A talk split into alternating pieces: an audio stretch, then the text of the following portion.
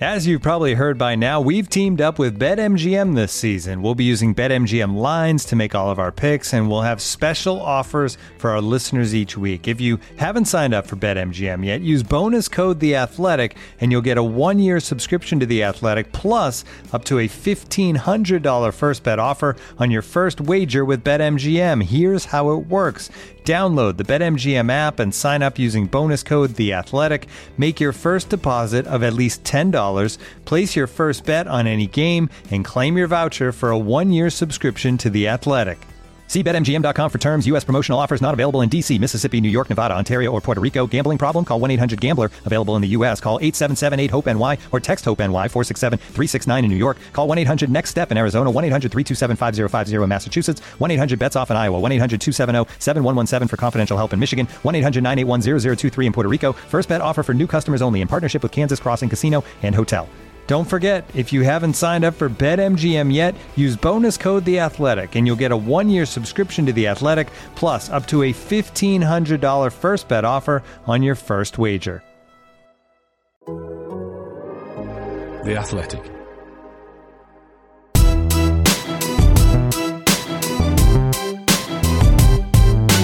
It's Straight Out of Cobham, a show about Chelsea FC from The Athletic. On this episode, Havertz to the rescue against Newcastle, Kerr to the rescue against Villa. We talk the latest developments on sanctions and takeovers and round up the rest of the Chelsea news. Available for free wherever you get your podcasts and ad free on The Athletic. This is Straight Out of Cobham. Here we are again, then, listener. The first of our double dose of Chelsea podcasting goodness for the week. Joining me, Matt Davis Adams, R2 of the Athletics Chelsea experts. Hello, Simon Johnson. Hello. And Dominic Fifield is also with us. Hi, Dom. Hello, Matt. How are you doing?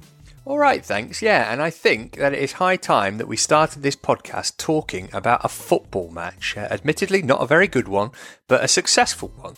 We'll break down the win against Newcastle next. Oh, here's Havertz ghosting in and finishing absolutely beautifully. It was going to take something special to unlock this Newcastle defence, and Kai Havertz has just provided it.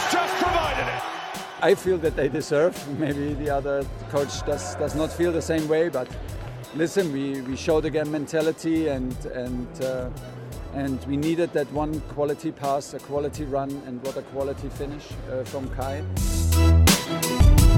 Chelsea won Newcastle United nil, then a pretty atrocious game of football for 89 minutes until Kai Havertz illuminated a grey afternoon with a brilliant touch and finish from Jorginho's pass to give the Blues a fifth league win in a row. Uh, here's a tweet from Richard Carter who says Even if at Chelsea FC is sold overnight to a Jeff Bezos and Elon Musk led consortium, I still expect an opening Havertz appreciation monologue from Liam Toomey on the Straight Out of Cobham podcast. Uh, sorry, Richard, Liam isn't on today, but I feel certain he's delivering said monologue to his wife, daughter, and dog as we speak. Uh, after a seismic week at Stamford Bridge, we sent one of our senior writers down to the game yesterday to take in the sights and sounds around the stadium on a day when the game between Chelsea and Newcastle was completely overshadowed by greater geopolitical issues. Hello, this is George Caulkin. I'm outside Stamford Bridge, uh, not too long before uh, Chelsea play Newcastle. Uh, I've been here for a few hours, wandering around, trying to sort of get to grips with today and what it means and what it doesn't mean there's a feeling of normal abnormality, I'd call it. It feels like a normal match day in, in lots of ways. There's um, lots of fans milling around. It's very, very busy. At the same time, it's not quite the same uh, as it always is. On the tube on the way over, there was a, there was a Chelsea Chelsea fan with his son there, and his son said, uh, "Oh, what's going to happen today, Dad?" And the older fella said, "We're going to smash them like we always do." So it does feel normal in that sense. But there's small pockets of protests around. There's lots of media doing interviews with Chelsea fans and the Chelsea Supporters Trust are here too. I've bumped into to Liam, our uh, brilliant Chelsea writer. What what do you make of the atmosphere here today, Liam? honestly, it doesn't look any different to Chelsea home games that, that I've been to before. You know, there are people just milling around. You're not hearing you're not hearing like endless choruses of Roman Abramovich. I've heard it a couple of times. There was one, one quite interesting moment as I was coming out of Fulham Broadway station where a guy in front of me with his kid um, got out his phone, smiling to sort of take a selfie video of the fans behind him singing you are my Chelsea, my only Chelsea, and then they immediately switched to Roman Abramovich. He put his phone away again. Um, so that I think that that moment kind of sums up the fact that there's not really a universal feeling here. I think a lot of fans are are still figuring out what they what they make of what's happened in the last two weeks, and I think they will be for a little while. I'm fully expecting once I'm in the stadium to hear chants in support of Abramovich. They've just got some Newcastle fans going by in spirits. I mean, that's one of the other interesting bits about today is that you've got you've got old new money meets new new money, and you've got a club in Newcastle who are obviously riding the crest of a wave of a team suddenly doing well, having spent a load of money uh, in January, and with you know with new ownership, which kind of poses a lot of the same sort of questions that Chelsea are going through at the moment.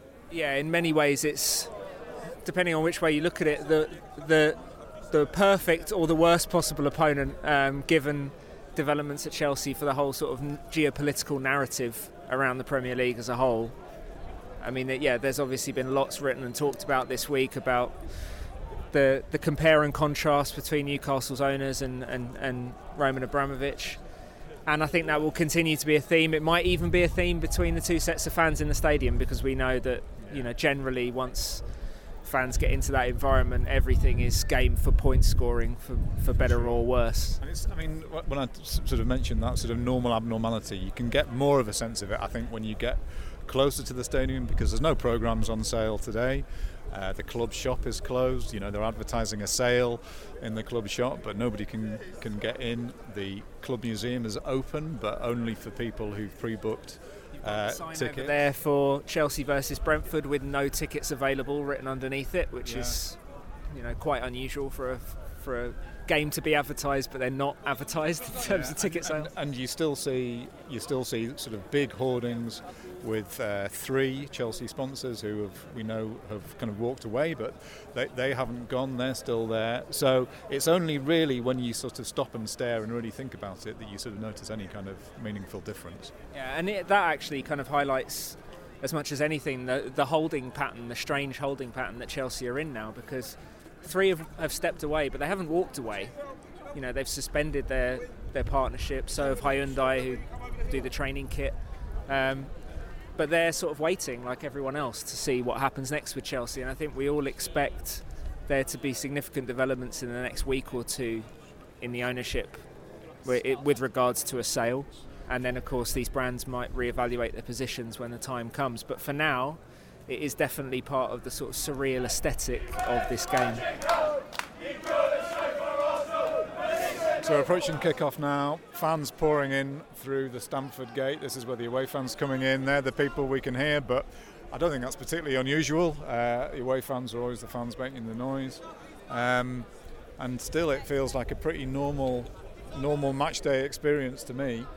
Um, the one thing that does feel strange is the number of media outlets and media people. I realise I'm one of those, so there's an irony in me saying that. But approaching Chelsea fans to comment on the situation regarding their club and uh, Russia and Ukraine and Abramovich, that feels very peculiar. But the rest of it doesn't at the moment. It really doesn't. So, anyway, we'll see what it's like on the inside.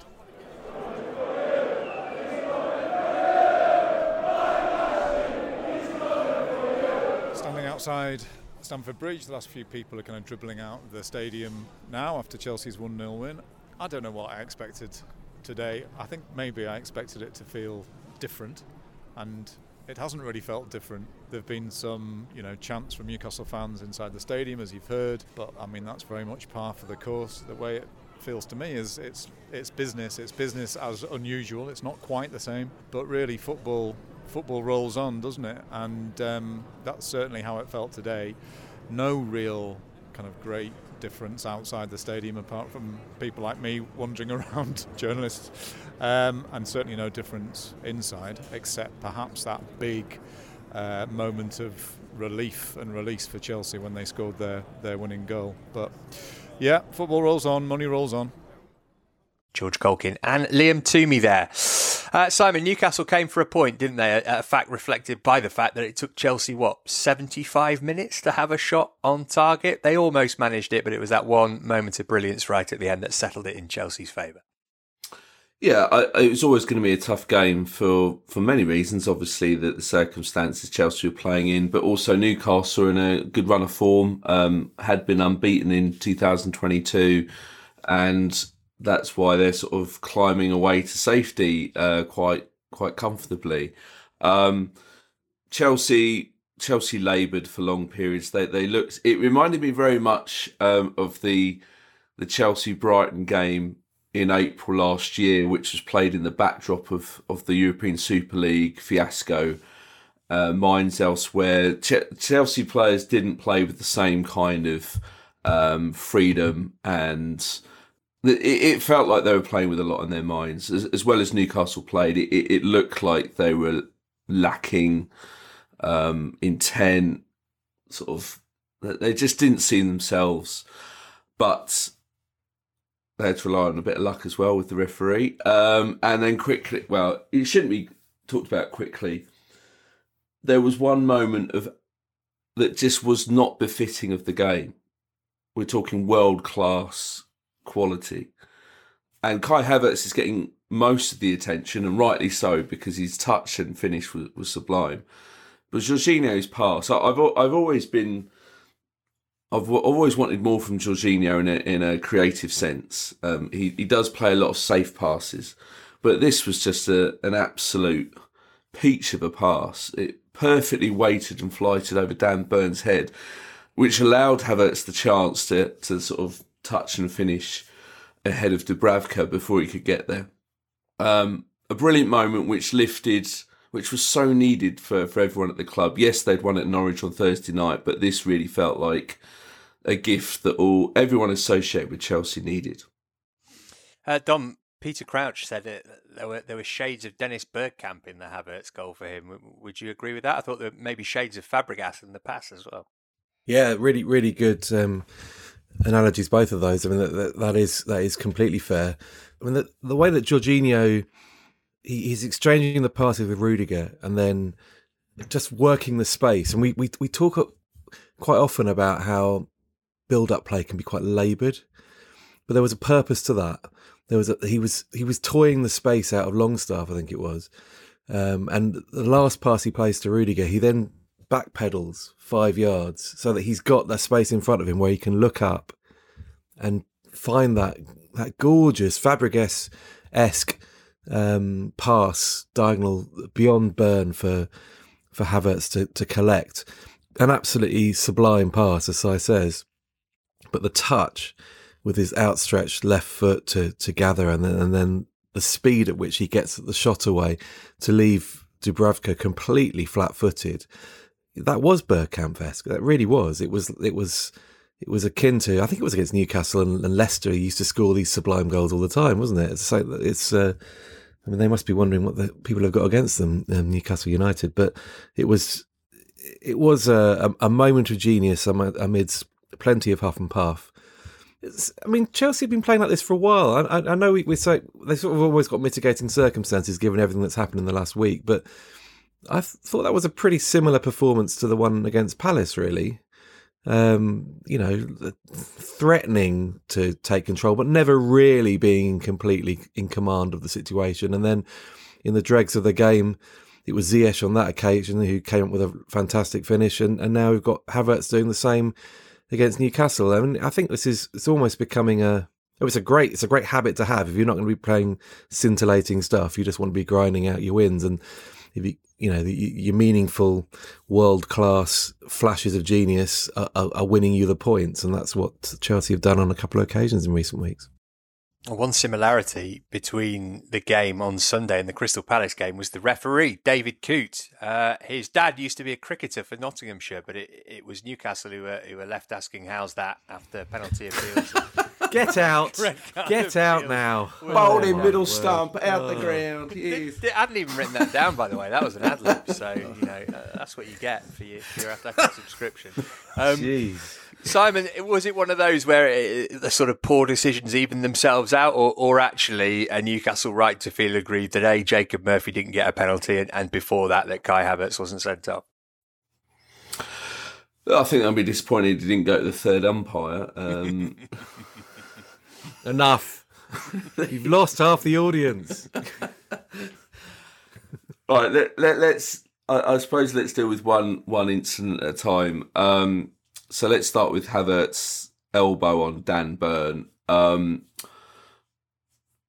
it's one of those you've definitely seen them given as as red cards, but as Havertz explained afterwards, that there, there were mitigating circumstances in terms of Dan Burn's height.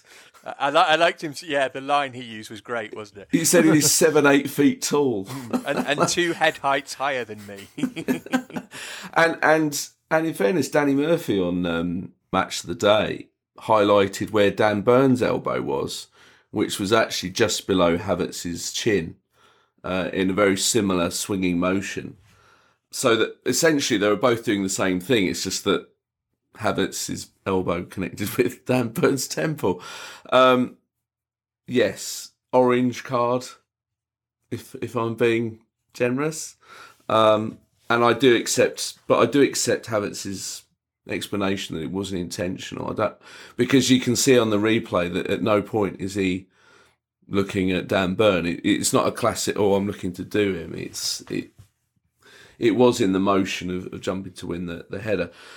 The penalty, though, is a different story. Um, it was one of those where watching it, you instantly sort of went, "Oh dear," you know, you, are waiting for the decision to be made. Bizarrely, he gave a corner, which was this arguably it was just as baffling as as as not giving a penalty. But the replays confirmed what you sort of saw first time around. You know, Chalobah had, had completely um, panicked as as Murphy was dribbling, grabbed hold of his shirt and held on to it for quite a long time. Actually, a few seconds.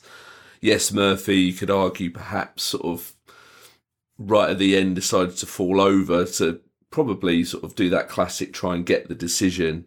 But yeah, Chelsea did get away with one there, and, and but they could argue, well, perhaps they're owed one from the League Cup final. That that that's perhaps the way they'd see it.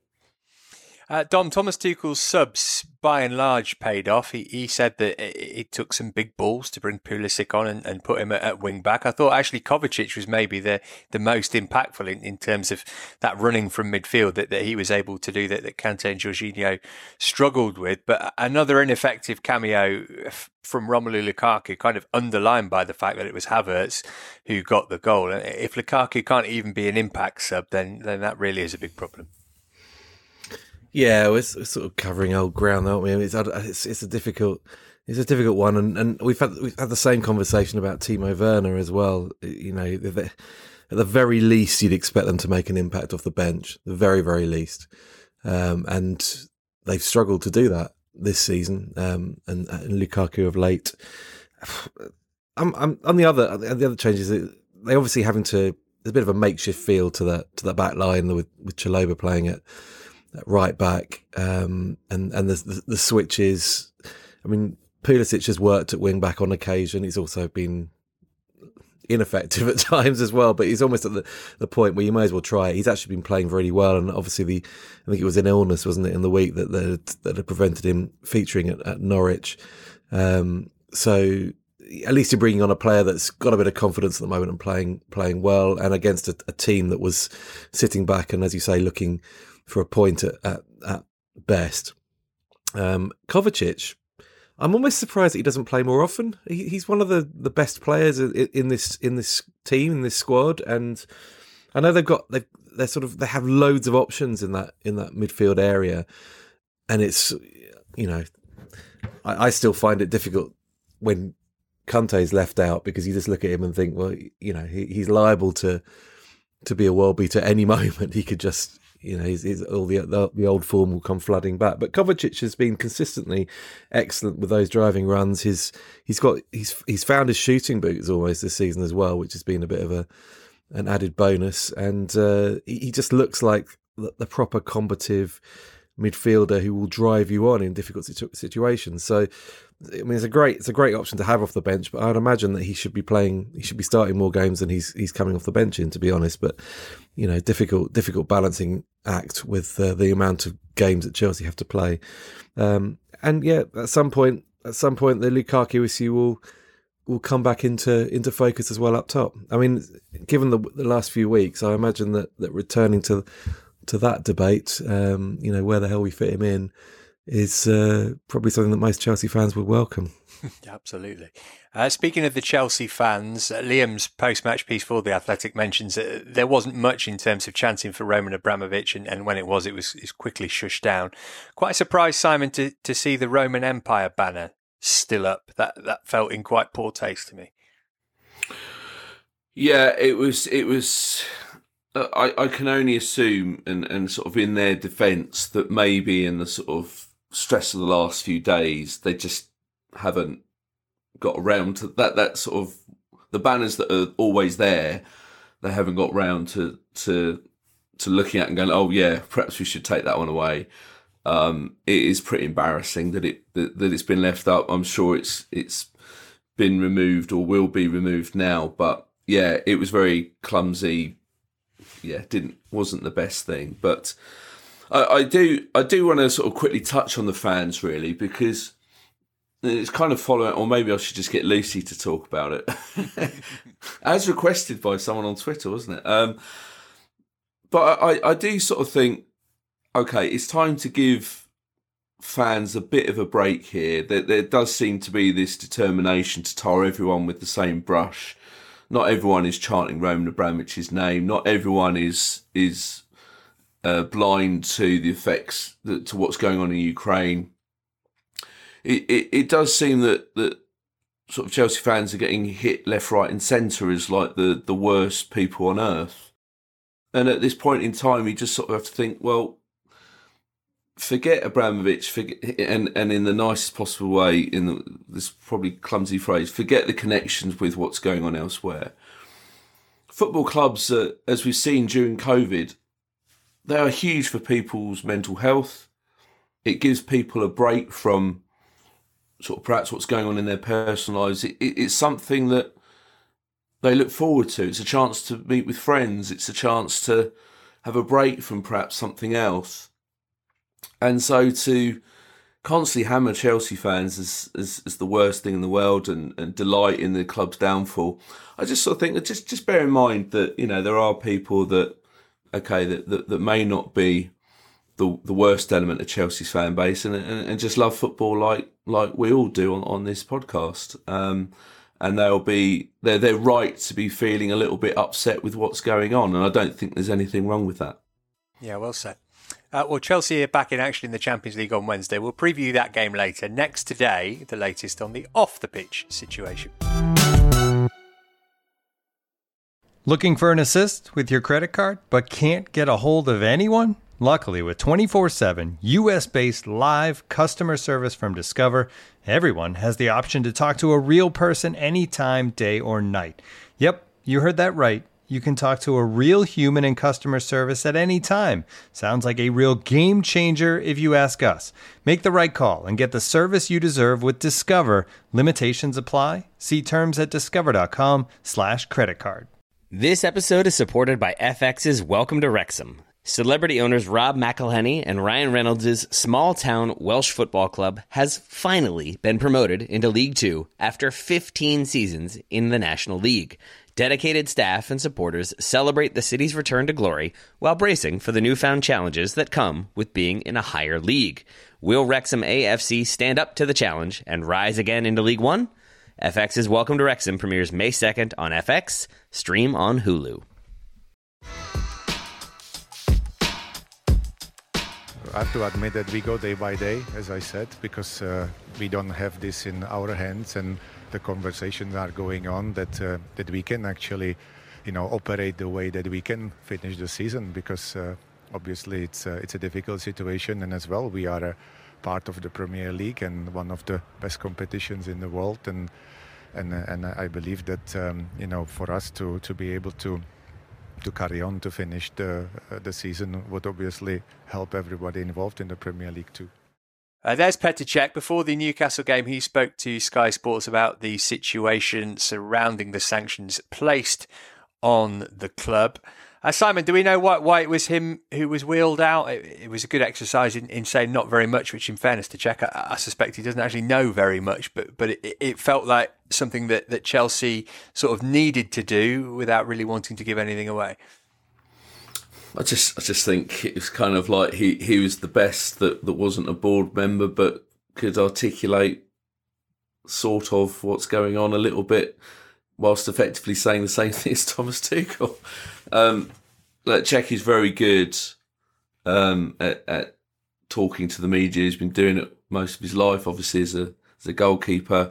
He he did a briefing out in um, Abu Dhabi during the Club World Cup. Um, perhaps before all this was happening, he was starting to be moulded into a, a, a sort of that kind of spokesman for the club kind of role as part of his duties. Um, you could tell as he was talking, he was pretty. He was feeling the tension, the nerves of what he was allowed to say. Um, but I thought it was very important just for someone other than Thomas Tuchel to be talking to the effectively to the fans. You know, forget sort of the media and everyone else. I think it's important that someone that's got some kind of connection. He's obviously very close with Marina Granovskaya, um, who seen sat next to during the game. That that there was an element of here's another voice to sort of say this is what's going on, even though he didn't actually, as as is true, they don't know what's going on really. Um, so it was an important exercise for, for Chelsea to Chelsea sports to hear from someone else. Uh, Roman Abramovich disqualified as a director by the Premier League on Saturday.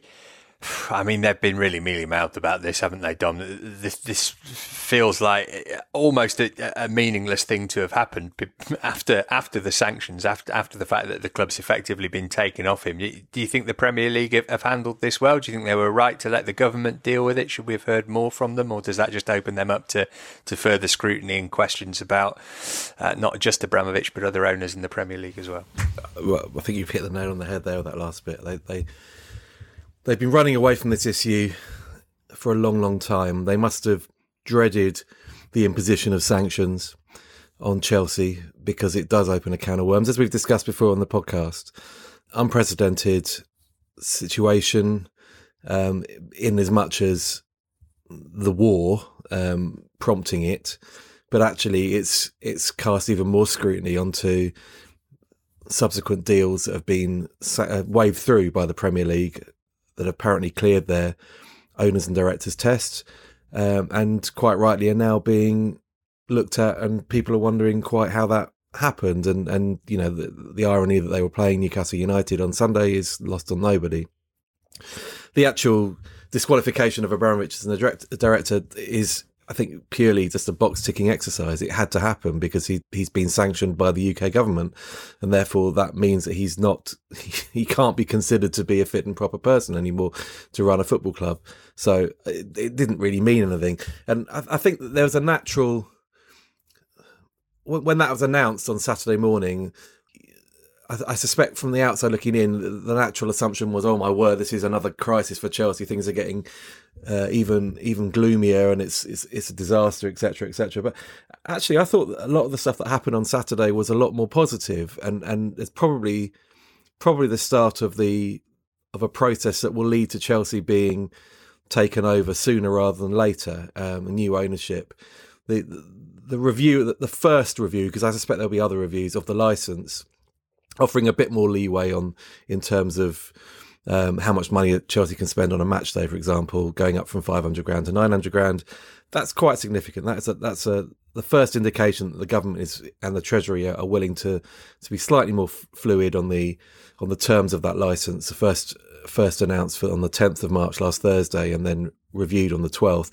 I suspect there'll be more further or further reviews of that in terms of ticketing because Chelsea needs to get some kind of revenue streams into that club to to allow them some some some kind of operational revenues that, that will allow them to pay the wages.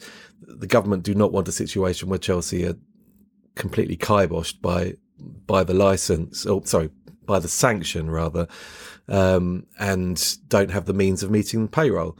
So I suspect that, that that will move again this week. And in terms of the ownership itself, Raine Group, the the merchant bank in in New York, I think, um, who is dealing with the sale, have written to interested parties and have told them to to put details of their bids in before Friday, the 18th. They're anticipating four or five, I imagine, coming forward, and it's not quite an it's not quite a secret auction.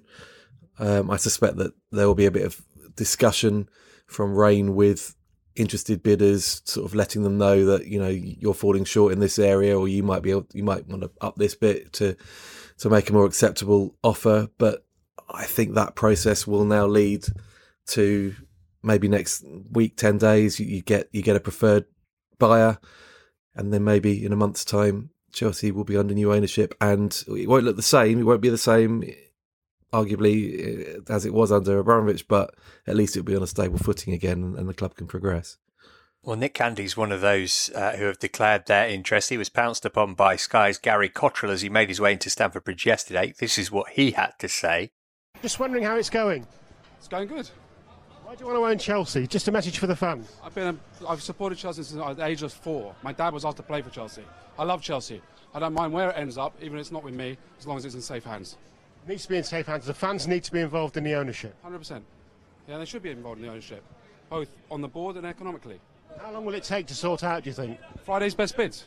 Uh, seems to have been doing a lot of talking, Simon, through his spokesman over the weekend. Uh, do you have a preferred bidder? Say, let's put you in the position of the person who's deciding the sale. Uh, do you need to know more about the people who are involved? Do you think it's likely to be somebody who haven't heard anything from yet, as, as is sometimes the case in these kind of situations?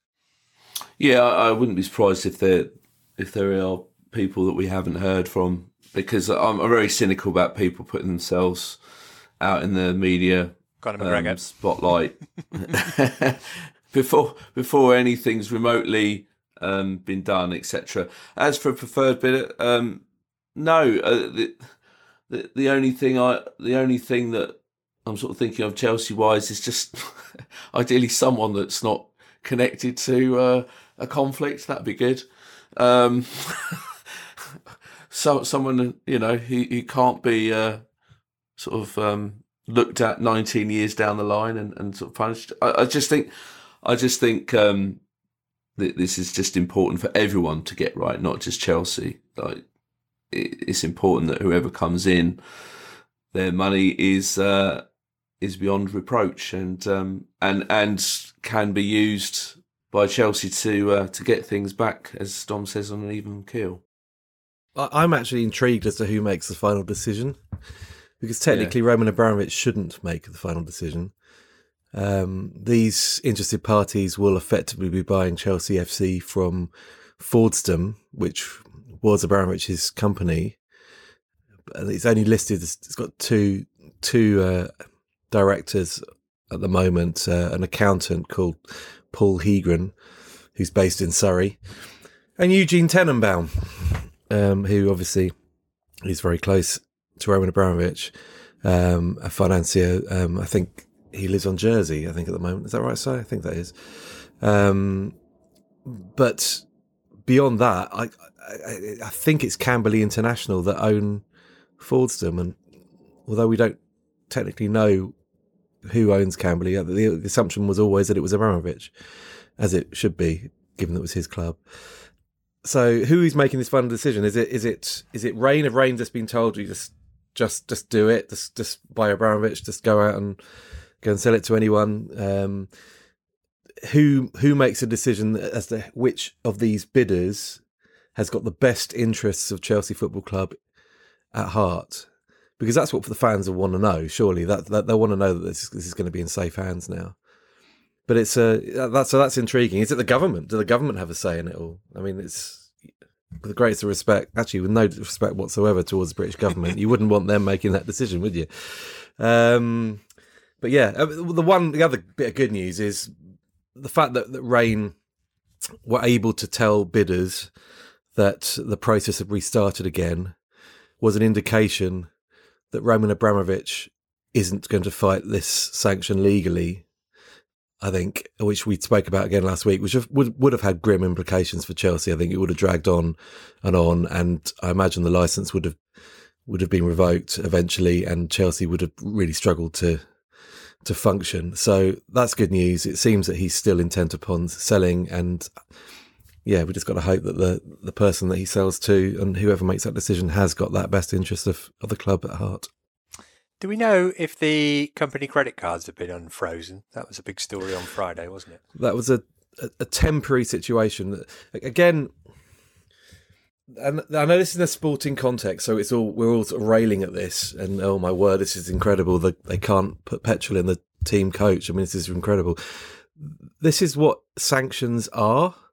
This is what happens when a when somebody is sanctioned who owns assets, as in a company. Um, I was speaking to people. Si and I did a piece on sanctions prior to them actually being um, imposed upon Roman Abramovich. And, and speaking to people then, there was this general um, sense of people don't realize what's about to happen here. The, the very basic things that we we we take completely for granted are about to stop and they're not going to be able to do them. And one of those things is is the onus is always placed on the banks to make sure that these sanctions are implemented. If something slips through the net and a transaction is completed on the bank's watch, then the bank is the one that suffers. The bank is the one that gets punished. There are massive, massive fines hand, handed out to to banks for the abuse of sanctions. So every bank or institution, or you know, a company that's in charge of a credit card at Chelsea, had to conduct due diligence, um, which was going to take a few days to make sure that that these transactions did not slip through the net one of those things was the credit cards. They couldn't. I mean, technically speaking, it would have been a violation of of um, the sanction had a company credit card been used to go and put petrol in a coach. If that coach wasn't being driven to a game as part of the twenty grand limit on travel for away matches, etc., it's it's that the nitty gritty that it came comes down to, and that that is why sanctions work because they literally freeze everything. You can't do anything. Um, so, it, although it's it's a great, it was a great soundbite about the about the coach fuel, etc. Um, it was always going to happen. You know, Barclaycard were always going to look at the credit card situation, and and the banks were going to look at it. I imagine those credit cards will now no longer be be frozen, and and that they'll be able to, you know, buy the cans for the journey home, etc. Yeah, I I, uh, just wanted to touch on sort of how I sort of experienced the sanctions at the, the, the under 23s game on, on Friday night when, um, of course, for senior games, the media looked after very well. You know, here's some food, here's some tea, blah, blah, blah. It's all free. But uh, obviously, understandably, at youth level, um, it's by itself, mate. And uh, off I went to the off I went to the the bar, the the, lovely catering area, and um, I said, "I'll have a I'll have a cup of tea and a pie, please." And uh, the guy behind the bar went, "It's on me," and I went, "But we've only just met."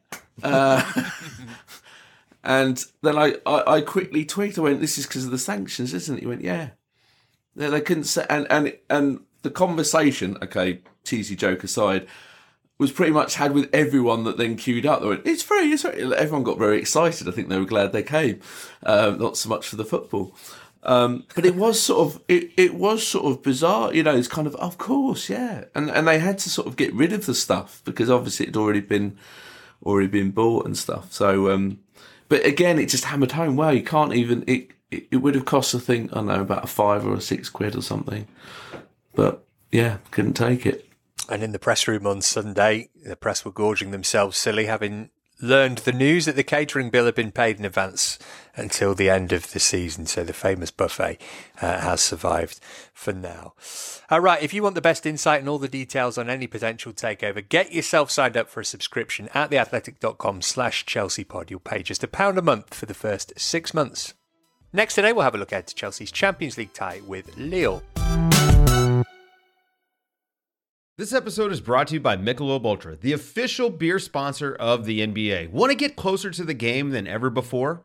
Michelob Ultra Courtside is giving fans the chance to win exclusive NBA prizes and experiences like official gear, courtside seats to an NBA game, and more. Head over to michelobultra.com slash courtside to learn more. Looking for the best place to buy tickets for any of your favorite teams or sporting events? We've got the spot.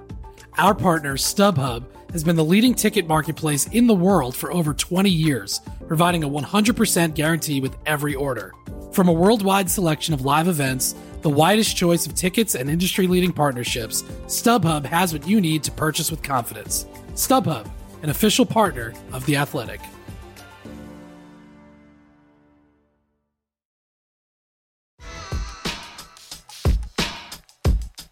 My last information is that we have a plane, but uh, and we can go by plane and uh, can go back by plane. If not, we go by train. If not, we go by bus. If not, I drive a seven-seater. Honestly, I, and I will do. Yeah, you can uh, mark my words. I will do. I will arrive there. On Wednesday night, Chelsea go to France, possibly in a seven seater driven by Thomas Tuchel. um, they surely need more than seven seats for that. But anyway, it was a nice gesture from the Chelsea manager. The Blues 2 0 up from the first leg. How are you getting there, Simon? I'm going there by uh, Chelsea's plane, uh, which is now. For, no, I'm I'm booked on a on a Eurostar. I, I was very disappointed to find out that I was leaving before the players uh, because there's part of me that thought, oh, I might be sitting sitting with them and get a chance to sort of chat about, oh, you know, how's life under sanctions. But uh, but no, Eurostar Tuesday morning, and um, yeah, it's almost forgotten. Like there's this Champions League, you know, it's it is weird to sort of talk about football. Um, it seems a long, long time ago since that 2 0 win at home. Um, which which normally you sort of think, oh, that's a very, very comfortable um, scoreline to take back to, to, to take to the away game. But with, with away goals not not counting anymore, you only have to look at uh, what Inter Milan were able to do at Anfield to sort of keep the, the tie alive, make Liverpool fans a bit nervous. So th- this tie isn't done and dusted. It, you know, Lille, Lille uh, they showed enough at Stamford Bridge um, for Chelsea to to sort of go there and, and sort of know that they're going to have to be put in a performance. Although Lille are without Renato Sanches, I think I think he's picked up an injury and he looks he looks very good in the first leg. Uh, and also, Lille don't have a lot of goals in them, Dom, do they? Drew nil nil against Saint Etienne on Friday, assuming that the likes of Thiago Silva will be back, Marcos Alonso, maybe even Reece James too. It's difficult to see them scoring at least twice with against this Chelsea team, no? Yeah, probably. Yeah, I mean, yeah, it's they they looked a bit like the Rennes team that Chelsea came up against. Um, last season in the group stage, I think. Um, quite physically impressive, uh, a good physical presence up top in Onana in particular. Bamba and Sanches was excellent at Stamford Bridge. Um, David obviously is a a player of a proper quality who's going to go places in his career, but but yeah, it was it was more that they didn't create brilliant chances. They created lots of half chances and and and, and therefore snatched at those um, and and and didn't hurt Chelsea properly.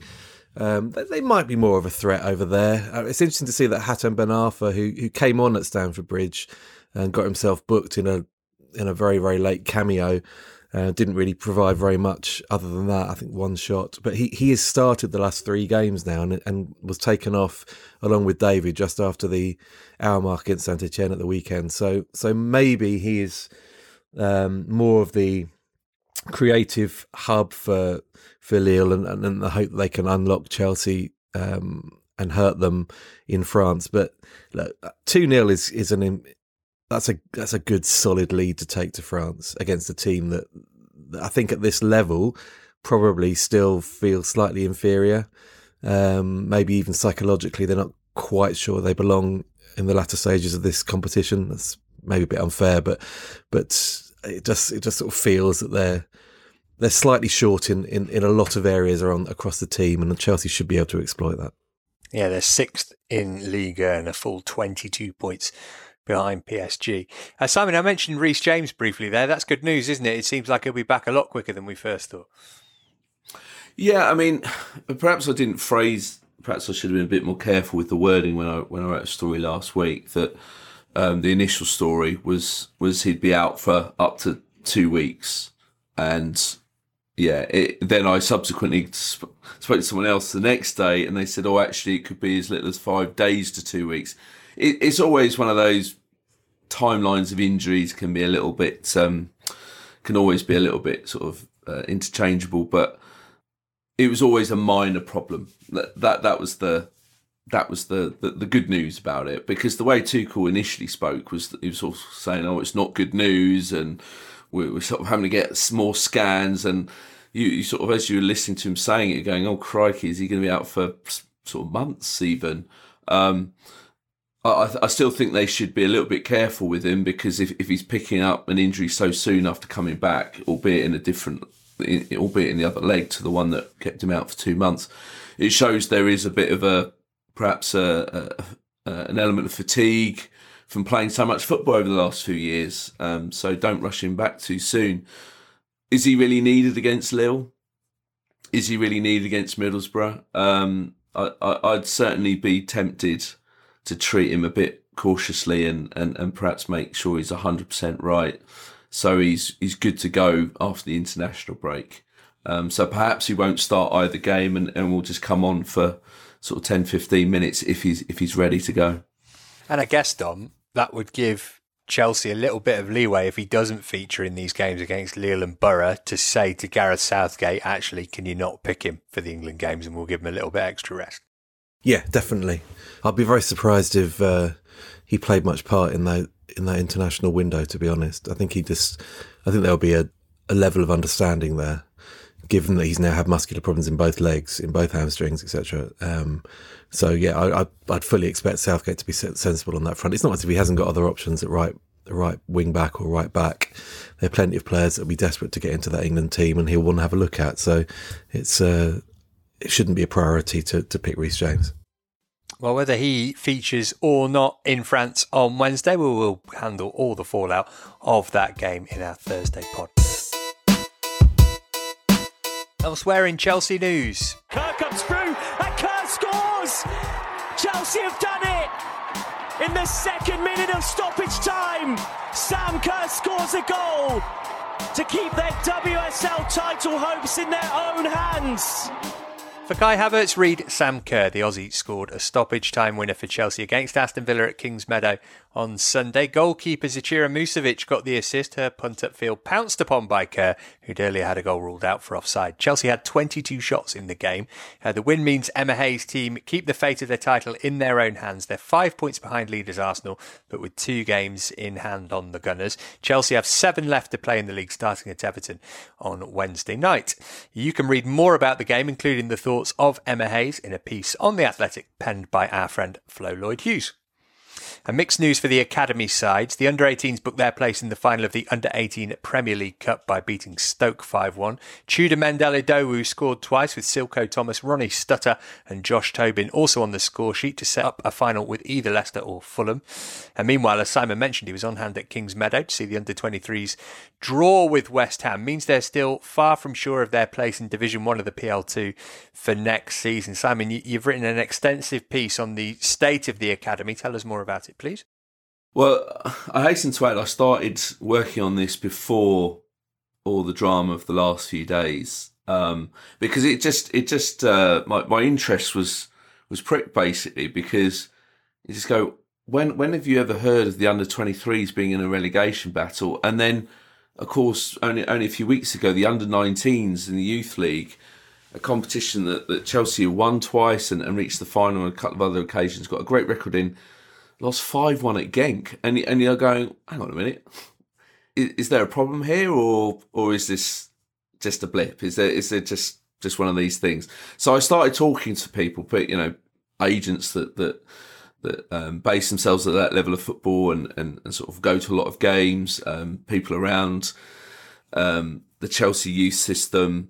And yeah, it, obviously there are. It's not. It's not. The academy is not rubbish, you know. And and I'm certainly not saying that. I'm not suddenly saying, oh yeah, it's all over, blah blah blah. But it's very interesting to sort of hear that, sort of even within the confines of the academy, that you know they're obviously not happy um, with what's going on. They're looking before the sanctions hit. They're sort of like desperately trying to to find players, but they they've been hit by Brexit rules. They they can no longer shop for the best uh, players in Europe between the ages of 16 and 18.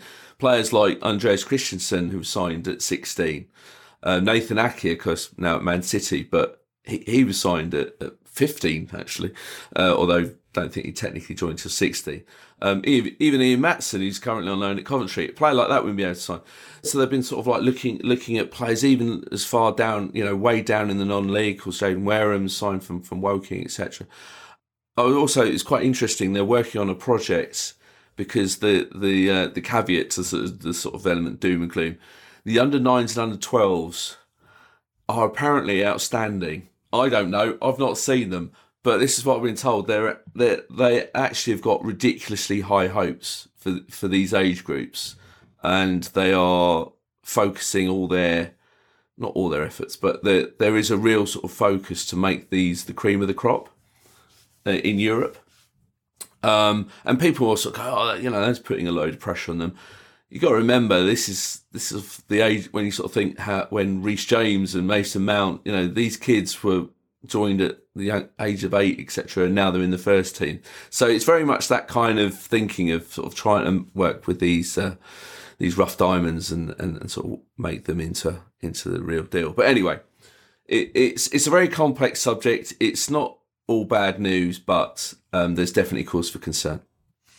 Yeah, and just to add to that, from from my perspective, having seen quite a lot of, of both of them, I'd say that there is an element of concern with the under 23s, definitely, but the under 18s look like a much brighter yeah. crop than the current under 23 squad. So, so hopefully, in a couple of years, it'll be back to, to business as usual. Yeah, and I, and I hasten to add, Matt. You know, of course, one of the one of the reasons why the under 23s are also a little suffering a little bit, and, and, and even other age groups, is that of course players have been promoted this season to the first team squad. So instead of playing for the under 23s, they've been in the first team. So even then, you know, there are mitigating circumstances with the under 23s too. Yeah, and you often get teams in, in that PL2 Division 1 like Man City and Everton who tend to just not loan out many players. So they yeah. keep their best players, whereas Chelsea generally loan out anybody who they think's got a decent future uh, in the game. All right, so Simon's got that up on The Athletic. We mentioned George Caulkin earlier and heard from him earlier. His full piece on the experience of the game on Sundays also up. Liam's got a big read up on the game and more. Dom, what are you working on this week? So we've got uh, the mailbag going up um, probably for Wednesday morning. Um, some of the questions asked by readers towards the end of last week. Um, hopefully, um, well, actually, all of them will be still current because I think we're in a in that position where we're just waiting for things to happen now. Um, and I need to tackle a uh, the issue of whether the new owners of Chelsea Football Club can hope to emulate what Roman Abramovich did in terms of both trophies, but also the way he ran the club. Obviously, being at a, a debt making, uh, uh, running it at a deficit. Let's put it like that. Um, and whether that's li- whether that's likely uh, with new, new owners coming in, you know, and the implications of all that.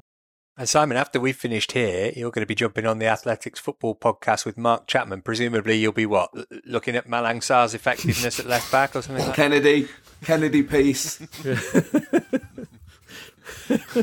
yeah, yeah. I, I hope I, this almost feels like an you know. Let's get back to the cricket analogy. It also almost feels like a net, and and then I'm going to have to go out and face um, some more some hostile bowling uh, for Mark Chapman. Uh, yeah, I might have to be a bit more concise than I've been this morning on this show. Is that a compliment or an insult to me? I'll leave it to you to decide. Definitely not. All right, we'll be back on Thursday when we'll go through that little game. Look ahead to the FA Cup quarter final and catch up with the women's team too. Do join us for that if you can. From all of us here, though, it's bye for now.